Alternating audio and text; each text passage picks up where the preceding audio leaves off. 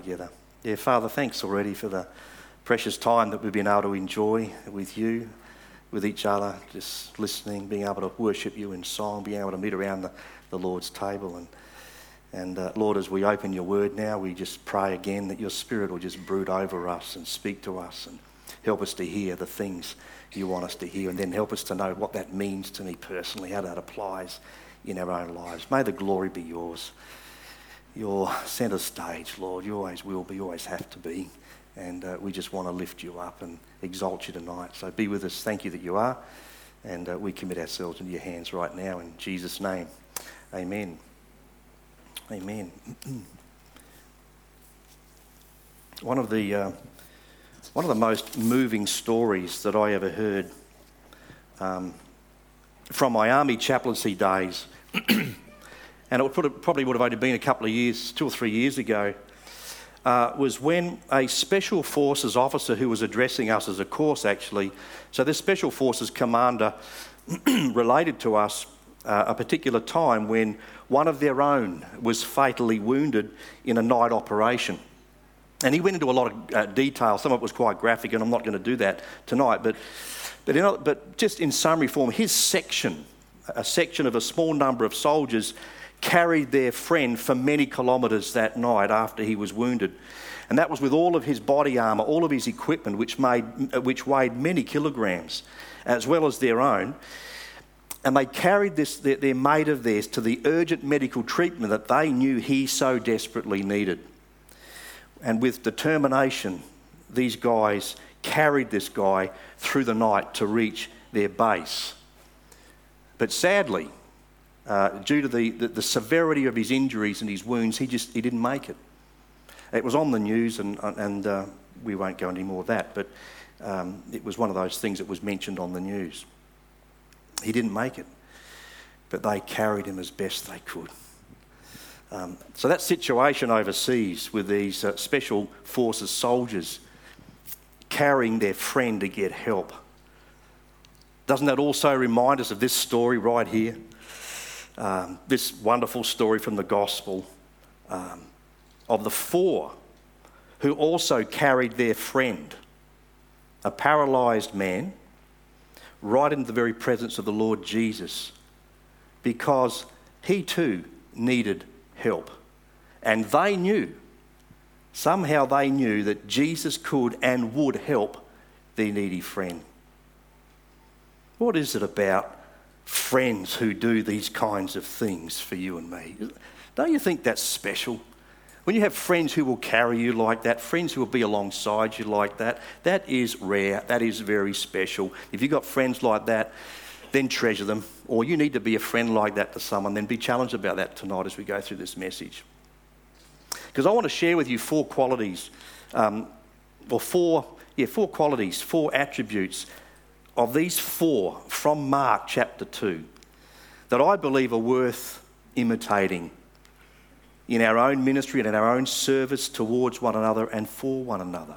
Four things about four friends tonight I think are worth imitating in our own Christian service. So the first one is this these were four friends who simply cared. Four friends who simply cared, just like these special four soldiers these four blokes in Mark chapter 2 carried, sorry, cared about their friend and they cared about the condition that he was in. And isn't it interesting? Sometimes we don't really know the full story of the condition that we might be in or our friend might be in. They could see only a certain amount, but Jesus could see a whole lot more. But they carried him. They were concerned for the condition that he was in. And the Bible, well, the Bible tells us that he was a paralyzed man. There's no other details known about how it happened and uh, to the, you know, the extent of his paralysis. Um, all we know is that he was unable to walk. But he obviously had four special friends who cared about him and they were determined to do something about it. And again, how great it is, how special it is to have people, friends who care don't you think? And you know, we have them in this church. People just like you here tonight who really do care for other people. And it's expressed in all kinds of ways. A lot of the time it's done quietly. Maybe not too many people know about it. Maybe only a few, maybe only one. Um, but just recently, as you know, as we've been talking and praying, there's been two funerals, another one to come, um, of two of our dear people from this church. And again, as I mentioned, Martin Conwell, too, from our church, um, who's just lost his dad. along with the funerals that we've been going through and, and supporting folk in, um, there's been other serious hospitalisations that have been going on in our church, bereavements, and, and just other needs of those who are associated with this church. And while all this is going on, I love this, the carers sprang into action. Um, and I want to say thank you uh, and God bless you for caring. Um, I, was the, I had the privilege, I guess, of being in an email where I saw some of these things happening. Just people emailing each other and people putting up their hands saying, Yeah, I can do this. I can help out with this. I can do this. It was just fantastic to see that happening. You know, and just on that note, look, if you'd like to be part of a care network that we want to set up in this church, in each congregation, here at SDBC to assist in, in caring for the needs of our people. You know, I'd love to talk with you because it's going to be part of my role, and next week you'll hear a lot more about that. We really do need your help. We need your help to carry our people in need. And it might be you who needs to be carried. So have a think about that. We, we want to set up this care network. We want to get it happening in all the congregations, all five congregations. And if you'd like to be part of that, just, just listen to what God's saying to you and please talk to me or Pastor Darrell or someone else here tonight. I'd love to hear from you because we really do need your help. It's just fantastic to see people that spring into action who have that caring attitude, that Jesus type quality that we see in these four guys. And of course, there's a flip side to that. And I know I've got to be careful about this, but the flip side is that in the view of society, generally speaking, generally speaking, um, there's a view in society that, that society really doesn't care. I don't know if you've ever felt like that yourself. Who really cares? You go to some organisation or someone that you need some help from on the phone, and you kind of wonder, do you really care? Um, and I know, you know, there are exceptions to that. There are definitely exceptions, I know that. But you know how tragic it is to hear of those who live alone and who die in their own homes and no one knows. Those sorts of things are just tragic. And, they're not discovered for days, weeks, sometimes even longer. Who's caring about them? Who's carrying them? Just recently on TV, you may have seen this actually.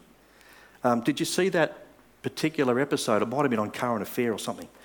Um, but on TV, there was this hidden camera that was there, and, and it captured uh, this, this whole scene. Many people on a street who were deliberately ignoring and avoiding a man with cerebral palsy in a wheelchair who was going up to them and saying, Excuse me, can you tell me where the toilets are? And there were people going like this, Oh, know about that. And others who just walked off and ignored him. And he was approaching them in his wheelchair with this cerebral palsy. Did you see that? Anyone see that? And this camera caught it all. How embarrassing for some of those who may have been seen. Um, and I guess the question for us to ask is what would you or I have done in that? And I'm pretty sure I could say the majority, if not all of you folk here, you would have gone up to him. You would have said, Hey, how can I help you? You just do it. But there are a lot of people who didn't, don't want to get involved too costly. Paul says to Galatians in chapter 5 and verse 14, the entire law is summed up in a single command. Did you hear that?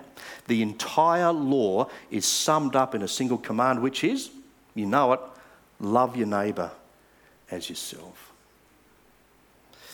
And you know what? When you love, you will care. It goes hand in hand.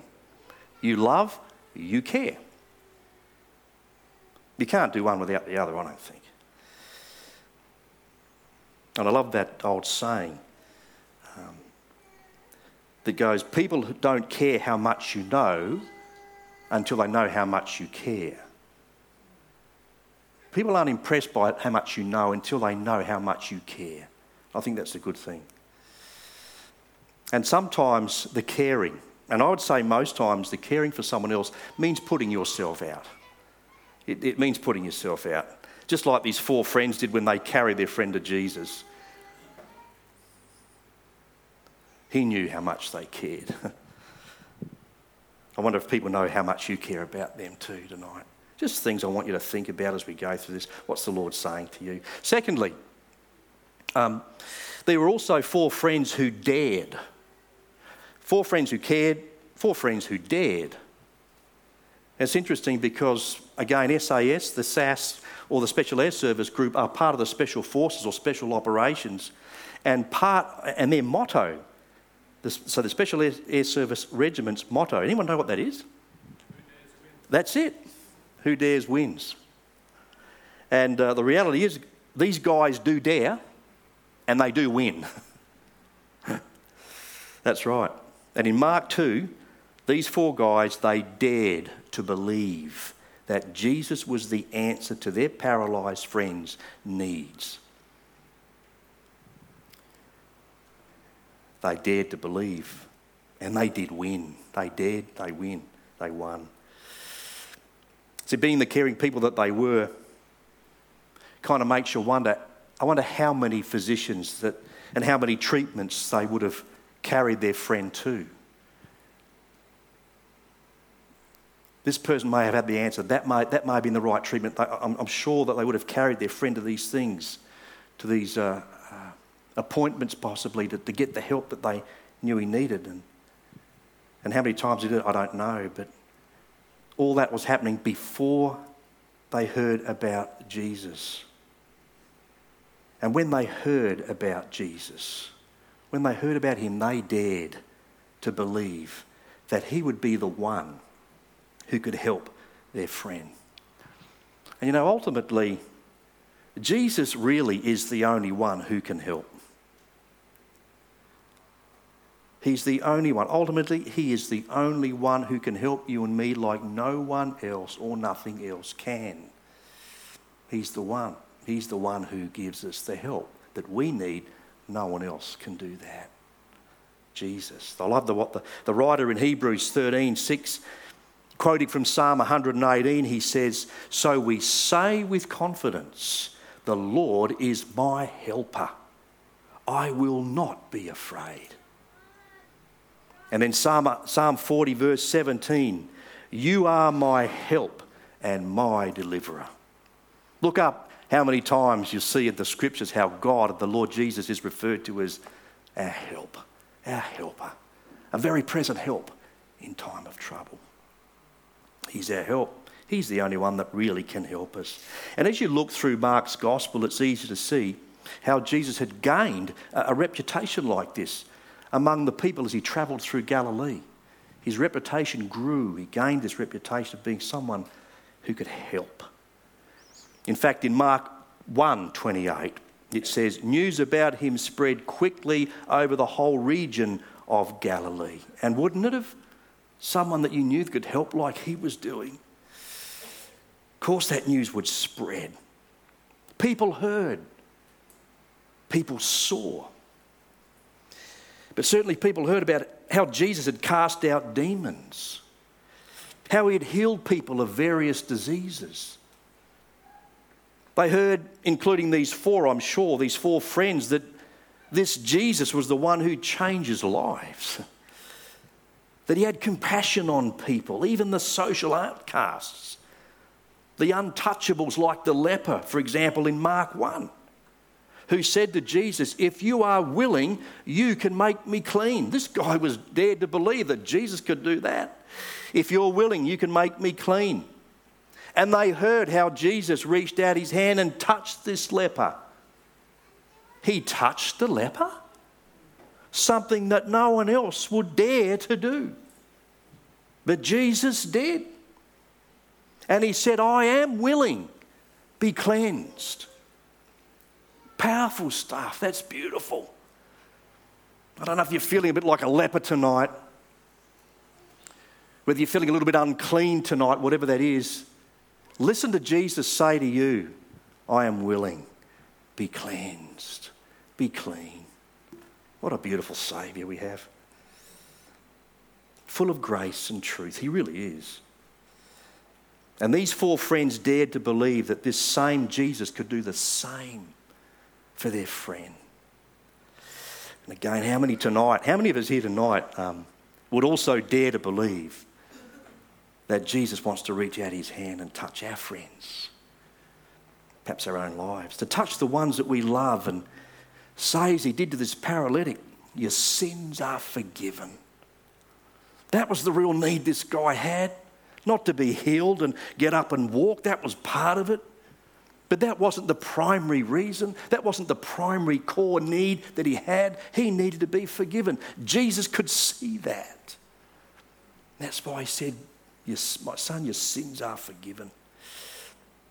Rise up. And I wonder if we know people in our own circle, family, friends, where we know that Jesus wants to say that to them. We need to carry them. You know, and, and to believe that we have to do our part. That's the other part of this. We have to do our part by praying, by caring, by daring uh, to carry them to Jesus. Prayerful. And then being watchful for opportunities that you might dare to invite them even to church one day, to this church. Just like these four, four friends did when they carried their friend to where Jesus was because they cared for him and they dared to believe. Thirdly, these were four friends who simply were prepared. They were, they were simply prepared. They were prepared to do whatever it took to get their friend to see Jesus.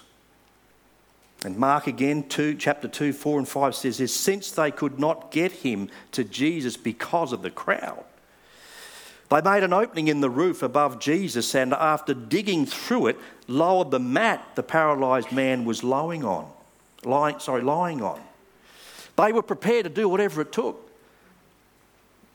Going back to these special forces guys, listening to their story, they were simply prepared to do whatever it took, even to put their own lives at risk, to carry their mate out of the fight and to get him the, get him the care that they knew he desperately needed. And in Mark 2, nothing was going to deter these four guys. not a crowded house, not an overflowing house of people. How many of us would have walked up to a house and said, oh, crowd, no, I can't do it, mate, sorry. They could see the house was crowded, not crowds standing even outside the door. And you have to admire their initiative, their initiative, wouldn't you? Maybe their desperation. And I certainly wouldn't advise or suggest anyone to climb up on someone's roof and dig a hole through it, you know, remove it to get someone down. You know what I mean? It, I wouldn't sort of advise you do that. But I would, think, I would get us to think about this. Sometimes we do need to think outside the square. You know, sometimes the traditional, the well trodden pathways that have been used years and years ago to bring people to Christ may not necessarily be effective today in our culture. May not. They were once, may not now.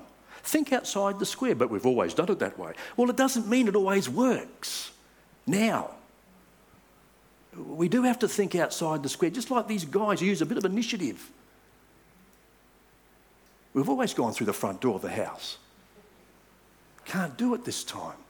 What can we do? We need to get him to Jesus. It's kind of thinking outside of the square a little bit. And I know I need to be careful again with this, with this example because I've already said, and I still believe, that we need to dare and be prepared to invite people and bring people to our church. I do.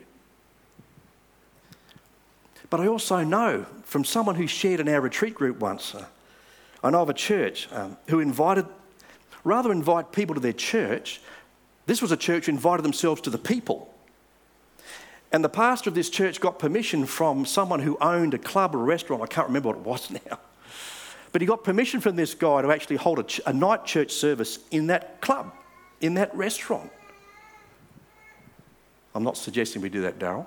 Don't run over and say, hey, we should do this. No, I'm not saying it works necessarily for us.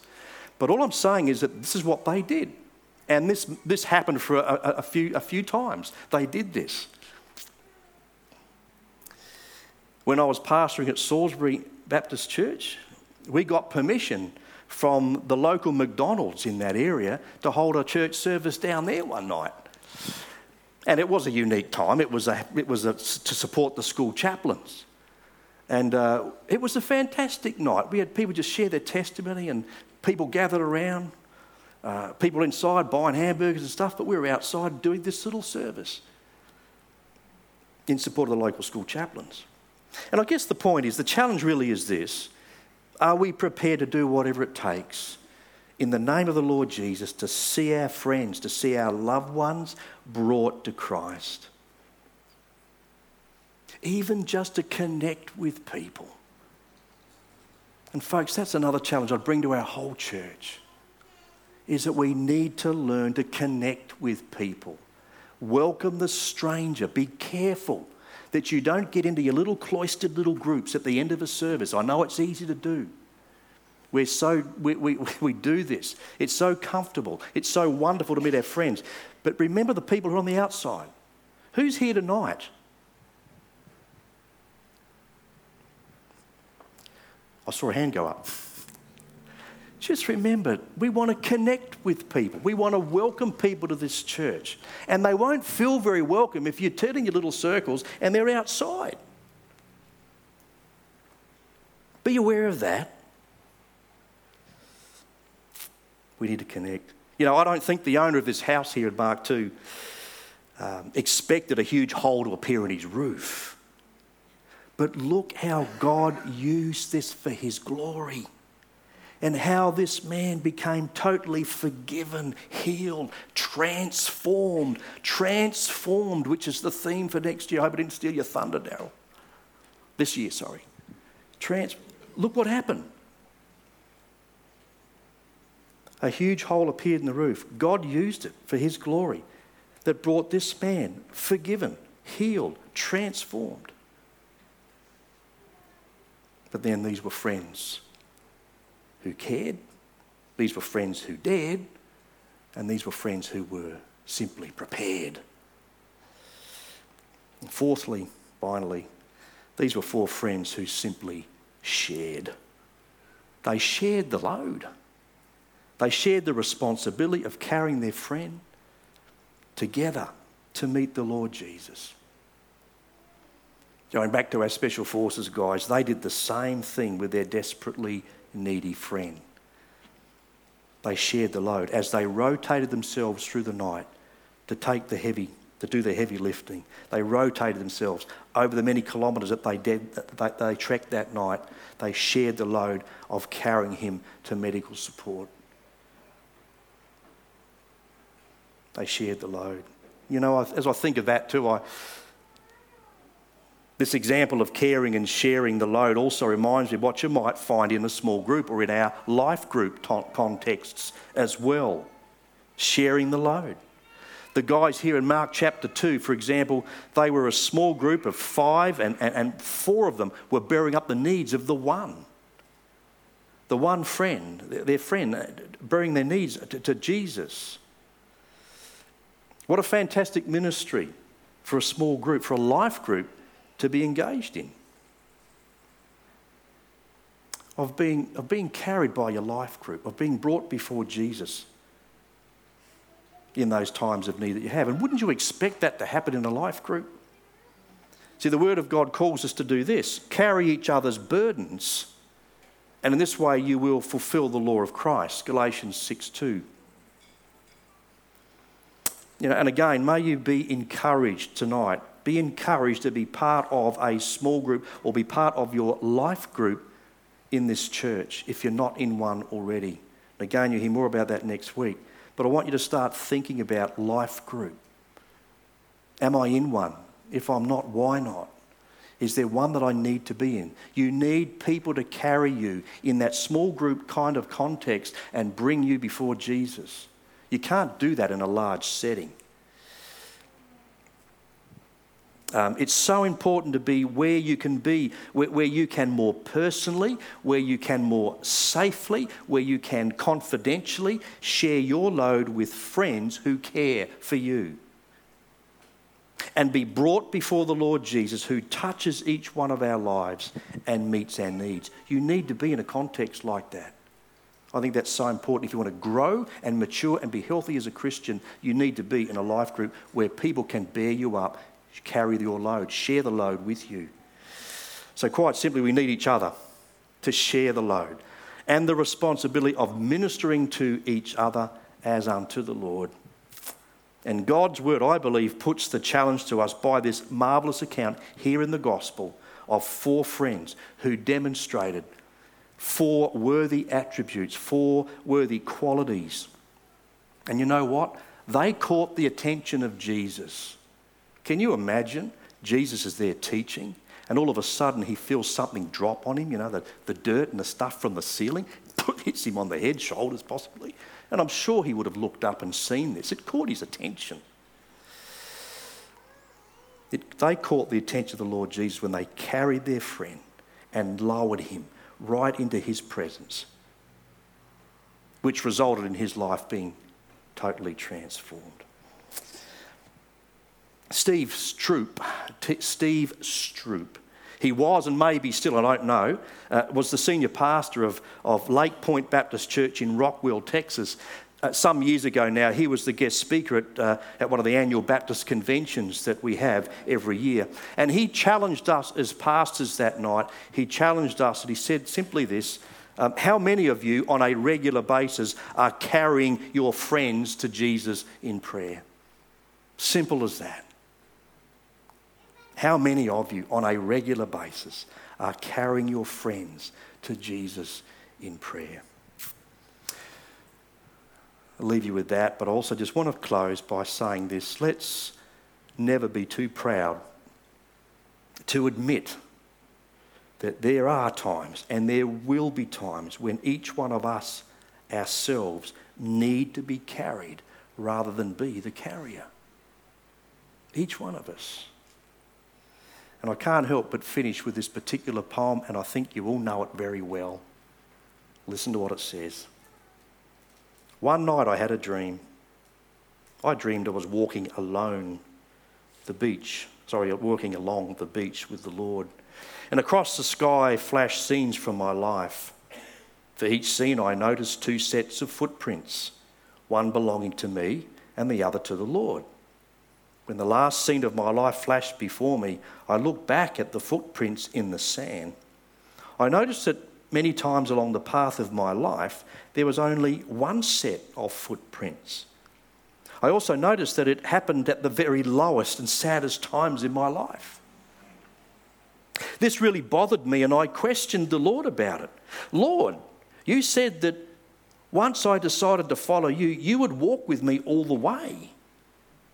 But I've noticed that during the most troublesome times in my life, there's only one set of footprints. I don't understand. Why, in times when I needed you the most, you should leave me?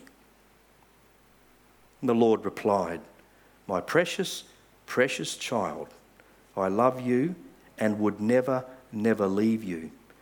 During your times of trial and suffering, when you saw only one set of footprints it was then that I carried you. I love it when Jesus carries me. I hope you do as well. But we have friends who care, who will carry us as well. Let's be part of that team. Uh, let's pray. Yeah. Father, thanks so much for your word to us tonight. Thank you for this uh, fantastic example by these four blokes that are in this scripture. Thank you for the demonstration, Lord, that they gave and, and, the, and the example that they give us. People who cared, people who were prepared, people who dared. Thank you, Lord, for uh, your word to us tonight. And just pray for um, your blessing upon us, Lord, that we might be people who will carry each other will be people that will want to connect with those around us, Lord. So, Heavenly Father, may you continue to echo your application of this in each of our hearts tonight as we commit ourselves to you. Thank you for your presence with us. Thank you that you go ahead of us and prepare the way for us. Thank you for the divine appointments that you've already set up for us this week. Help us to walk with you and enjoy the journey with Jesus and being available to be a carer uh, and someone who's prepared to get in there and carry the load as we lift up and as we carry each other's burdens and lift one another up before the Lord Jesus. Thanks, Lord, that we can do that and we commit ourselves to you now to that task. And to that end, we pray in Jesus' name. Amen. Bless you, church.